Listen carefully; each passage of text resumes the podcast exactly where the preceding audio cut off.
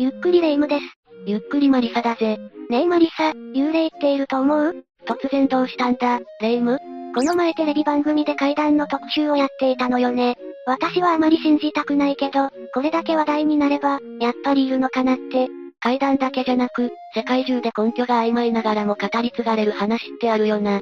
それが都市伝説だぜ。ちょうどいい機会だから、今回は真相が気になる世界の都市伝説5選について解説していくぞ。それじゃあ早速、ゆっくりしていってね。真相が気になる世界の都市伝説5選1。生き埋め。最初に紹介する生き埋めは、アメリカのとある家族のエピソードに基づいた、19世紀あたりの都市伝説だぜ。ある日おばあちゃんを亡くしてしまった家族は、彼女の死があまりにも信じられず、墓を掘り返してしまうんだ。その時に、家族は衝撃の光景を目にしたぞ。しょっぱなから物騒なテーマだわ。アメリカの家族に一体何が起こったのかしら？すると、おばあちゃんの遺体が入っている棺桶の内側に爪で引っかいたような跡が残されていたんだぜ。それって亡くなったはずのおばあちゃんが中から引っかいたってこと？そうなるな。そしてこの都市伝説の恐ろしい点が、これが実話であるということなんだよな。あんなにおばあちゃんのことが好きそうな家族が生き埋め事件を起こすとは思えないんだけど、家族に殺意はなかったと思うぞ。実はこの家族に限らず、19世紀頃の西洋では、わざとではない生き埋めがよく行われていたんだ。わざとじゃない生き埋めって、どういうことなの？当時はあまり医療が進んでおらず、本当はまだ生きているのに死亡したと誤診されてしまうケースが珍しくなかったぜ。かつ土葬が主流だった地域では、このおばあちゃんのような事例が多く見られたんだよな。まだ生きているはずなのに、暗い土の中に埋められるなんて辛すぎるわ。科学者もこれは大問題だと判断し、墓の調査を行ったぞ。その結果、200人以上もの生き埋めが発覚したそうなんだ。200人も、死亡診断の技術って大切なのね。ちなみにヨーロッパでも似たような事例が発生しており、生き埋めになるのを防ぐため、棺桶の内側に鈴をつけた安全な棺桶なるものが100年間ほど実用化されていたぞ。なるほど、賢いわ。そうすれば中に入った人は、鈴を鳴らして生きていることを伝えられるものね。まあ、その後医療が発達したおかげで、自然と生き埋めの問題も解決していったのは良かったぜ。先人の方々の犠牲の上に私たちの恵まれた生活があると思うと、命を大切にしなきゃって思うわ。犠牲者の方々の苦しみも忘れちゃいけないわね。これに関しては、エドガー・アラン・ポーという方が早すぎた埋葬という短編小説の中で、生きたまま埋葬されることへの恐怖を表現しているぞ。今の時代ではまずなさそうなテーマの小説だわ。どんな内容なのかしら？ここから先は早すぎた埋葬のネタバレになってしまうので、それが嫌な方はスキップしてくれ。アメリカ・ボルチモア付近で国会議員と弁護士をしていた妻が病気で亡くなったとされ、セキュリティのためなのか鉄の扉がついた家族の墓地に埋葬されたそうだ。ふむふむ。そして3年後、同じ場所に別の方の遺体を埋葬しようとしたところ、なんと白骨化した妻の遺体が鉄の扉に寄りかかっていたんだぜ。こうなったのはおそらく、本当は生きていたはずの妻が棺桶から抜け出し、外に助けを求めようと奮闘していた間に命を落としてしまったからだと考えられるな。そんな、虚しすぎるわ。この小説では、これ以外にも生き埋めのエピソードがいくつか書かれた後、なお明かさない語り手の実体験が書かれるぜ。語り手は全身硬直症という、突然体が硬直して動かなくなる発作を持っていたんだ。ひとたびその発作が起これば、死んだ状態と見分けがつかなくなり、発作が何ヶ月も続くことのある厄介な病だったそうだぜ。もしその発作が起きた状態で死んだと判断されたらと思うと、発作になると、語り手は意識を失うだけじゃなく、死霊から墓地に呼び寄せられるといった悪夢にうなされることもあったんだぜ。それもあって、一層死への恐怖心が強かったようだな。悪夢は確かに嫌よね。私なら、生きることそのものに絶望しちゃいそうだわ。想像するだけで怖いよな。そこで語り手は全身硬直症の発作について周囲からの理解を求めたり、家の墓に細工をしてすぐ脱出できるようにしたりと、様々な対策をしていくんだ。そこまで対策すれば大丈夫とは思うけど、しかし、語り手がある日目覚めると、目の前が真っ暗で、土の匂いがプンプンすることに気づくぜ。それってまさか、そのまさかだったんだよな。彼は生きたまま埋葬されてしまい、しかもそこが家ではなく、公共の墓地だったことから脱出の仕掛けもなかったんだ。そこで語り手が助けを求めて必死に叫び続けると、気づいたら周囲の人に揺さぶられていたぜ。つまり、語り手さんは助かったってこと？実は、語り手はこの時悪夢を見ていただけで、幸いにも生き埋めにされることはなかったそうだ。ただ、語り手が味わった早すぎた埋葬への恐怖が相当リアルなものだったのは間違いないぞ。夢だったとしても、かなりトラウマになっちゃいそう。そこは安心してくれ。語り手はそこから吹っ切れ、ずっと感じていたその恐怖を乗り越えることができたんだぜ。そして小説の最後は死霊たちは眠るようにさせられなければならぬという、悪夢に出てきた死霊たちへの恨みの言葉で締めくくられているぞ。なかなかにリアルなストーリーだったわ。そして、都市伝説が本当にあるんだってことも衝撃ね。さて、次もアメリカで生まれた都市伝説を紹介していくぜ。真相が気になる世界の都市伝説5002。スレンダーマン。スレンダーマンは細長い背丈と長すぎる腕と足が特徴の、アメリカの都市伝説における不気味な存在だ。近寄ってみると口や鼻、目すらないのが余計に不気味さを際立てているな。それって、いわゆる妖怪みたいなものかしら？日本だとのっぺらぼうとか。スレンダーマンにのっぺらぼう、どちらも不気味な存在であることに変わりはないんだが、スレンダーマンのもう一つの特徴が、ネットの普及した2009年頃からその名が有名になったという点だぜ。結構最近なのね。2009年、海外の掲示板サイトに投稿された2枚の写真からスレンダーマンの噂が大きく広まったんだよな。まずは子供たちが公園で遊んでいる、一見すると平和そうに見える写真だ。よーく見ると、後ろに不審な姿がないか？ひぃ、そこ以外は至って平和な風景だから、余計に異様な感じがするわ。もしかして、これこそがスレンダーマンなの？ああ。またこの写真には謎のメッセージも添えられていたんだよな。僕たちは行きたくなかったし、僕たちはみんなを殺したくなかったけれど、あいつのいつまでも続く沈黙と伸ばされた腕は、僕たちを怯えさせながら同時に安楽にもさせたと。それってつまり、みんなスレンダーマンに殺されちゃったってこと？細かいことまでは載っていなかったぜ。ただ、メッセージの後には1983年、撮影者不明、撮影者は死亡したと推定されると書いてあったぞ。スレンダーマンは一体何がしたかったのかしら？それじゃあ、もう一枚の方の写真も見ていくぜ。こちらは、アメリカテキサス州にあるスターリングシティ図書館の火災現場の跡地で見つかったものだ。こちらも後ろをよく見ると、スレンダーマンのようなものが写っているな。なんだかみんながスレンダーマンから逃げているように見えるわ。実はこの写真が撮影されたとされる1986年のある日、14人もの子供が失踪してしまったんだ。その1週間後に図書館は火災に見舞われてしまったが、この写真は奇跡的に無事だったとのことだぜ。さすがに子供の失踪とスレンダーマンの出現のタイミングが一緒になっちゃうと、スレンダーマンが私たち人間に危害を与えに来たんじゃないかって思えるわよね。2009年にこれらの写真が掲示板で広まった時も、そんな感じで人々は恐怖を覚えたぞ。しかもスレンダーマンの写真の拡散力は凄まじく、あっという間に世界中に広まり、スレンダーマンの存在が世に知れ渡ることになったな。スレンダーマンはもちろん、ネットも恐ろしいわ。日本でもスレンダーマンが知れ渡るようになり、2012年に出た東京スポーツの記事で、恐怖のゴム人間としてスレンダーマンが紹介されるくらいにはブームになったぜ。公的なメディアで出されるレベルなのね。かなりの盛り上がりようだわ。そこからさらに数年の時が過ぎた2014年、アメリカウィスコンシン州で恐るべき事件が起きるんだ。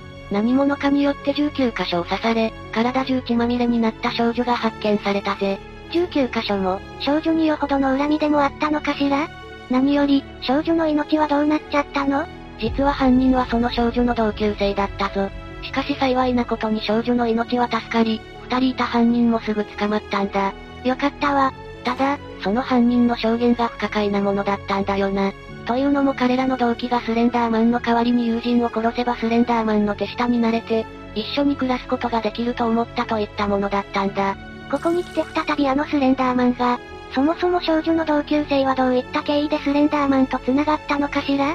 謎だらけだわ。霊夢の疑問への直接的な答えになるかはわからないが、犯人のうち一人は、夢の中でスレンダーマンに出会ったというんだぜ。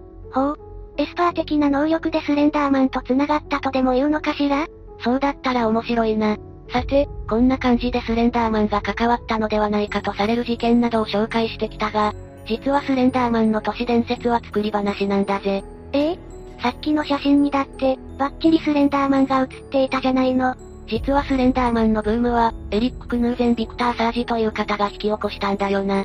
クヌーゼンは画像編集の技術を駆使して先に紹介した2枚の写真を作成投稿したぜ。ってことは、あの2枚の写真にあったストーリーも架空のものだったのね。よくできてるわ。クヌーゼンは、実際にスレンダーマンが存在するかのようなストーリー作りにこだわったそうなんだ。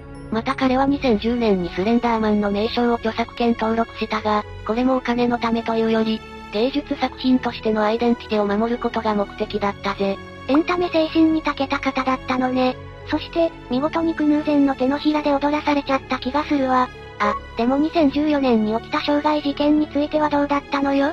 この事件についてクヌーゼンは、大きな衝撃を受けており、被害者に心を寄せていますと述べており、それ以上は言及していないようだな。おそらくクヌーゼンは、スレンダーマンをこんな風に悪用することはないと思うぞ。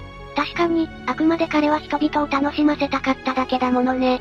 またクヌーゼンが主張する著作権の関係で、スレンダーマンを映画化したことも難しい状況が続いていたんだよな。しかし2018年スレンダーマンやつを見たら、終わりと題した映画がついにアメリカで公開となったぜ。おお、これは熱いわ。この映画が初公開された週末だけで興行収入は990万ドルを軽く超え、週末興行収入ランキングも堂々の4位を叩き出したぞ。スレンダーマンの登場から10年近くが過ぎても、ブームは衰えていないことがわかるな。たとえ作り話であっても、こうやって世間を賑わせる時点で都市伝説の存在価値はありそうね。そして、もっと世界の都市伝説を知りたくなってきたわ。次もネットで広まった都市伝説について解説していくぞ。真相が気になる世界の都市伝説5003。リスマンの都市伝説は、2006年、ニューヨークの精神病院に訪れたある女性の描いた似顔絵をきっかけに始まったぜ。女性によれば、似顔絵の男は今まで一度も会ったことがないのに、よく夢に現れるそうで、別の患者もまた、同じような経験をしたと話したんだ。ほう。夢って不思議なことが多いわよね。ここで不思議だったのが、別の患者が描いた似顔絵も、最初に来た女性が描いたものとそっくりだった点だぜ。そして彼らの他にも4人の患者が似たような男をよく見ると話したぞ。二人だけの一致なら単なる偶然とも思えたけど、ここまで来るとそういうわけにもいかないわ。医師はこの男をディスマンと名付け、その正体を探るべく、2008年にウェブサイトを作って目撃情報を集めたぜ。すると、世界中から約2000人もの目撃証言が集まったんだ。これまたスレンダーマンと似たような時期ね。ネットの拡散力は強力だわ。もう一つ興味深い点が、ディスマンに遭遇した人の証言が様々だったということだな。ある人は人生のアドバイスをされたと話し、また別の人は近くに座っていただけと話していたそうだ。中にはディスマンと恋に落ちた人もいたんだぜ。それぞれ状況が違うのに、顔の特徴が一致しているのも不気味ね。ますますディスマンの正体が気になってきたわ。ディスマンの正体については宇宙人や未確認生物といった説、中には政府やアメリカ軍による実験説まで、様々な可能性が挙げられたぞ。どれもザ都市伝説って感じで面白いわね。実はテレビ東京で放送されたやりすぎ都市伝説でも、ディスマンが紹介されたことがあったんだ。その番組内では、アメリカ軍が電気信号を使って夢を操る実験をしており、その影響が世界中に広まったという説が出されたぞ。SF 感が強いけど、現代ならありえそうな話ってのが恐ろしいわ。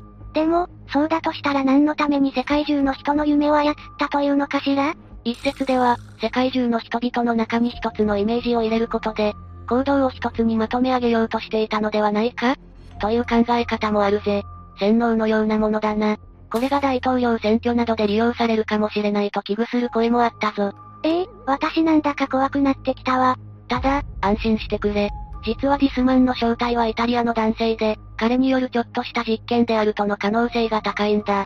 安心したような、でもちょっとがっかりしたような、イタリアの広告代理店の社長であったアンドレア・ナテッラという方が、ガセネタがどれほどの速度で拡散されるのかを調べるべく、彼の自画像を元に実験を始めたそうだぜ。広告代理店の社長ね。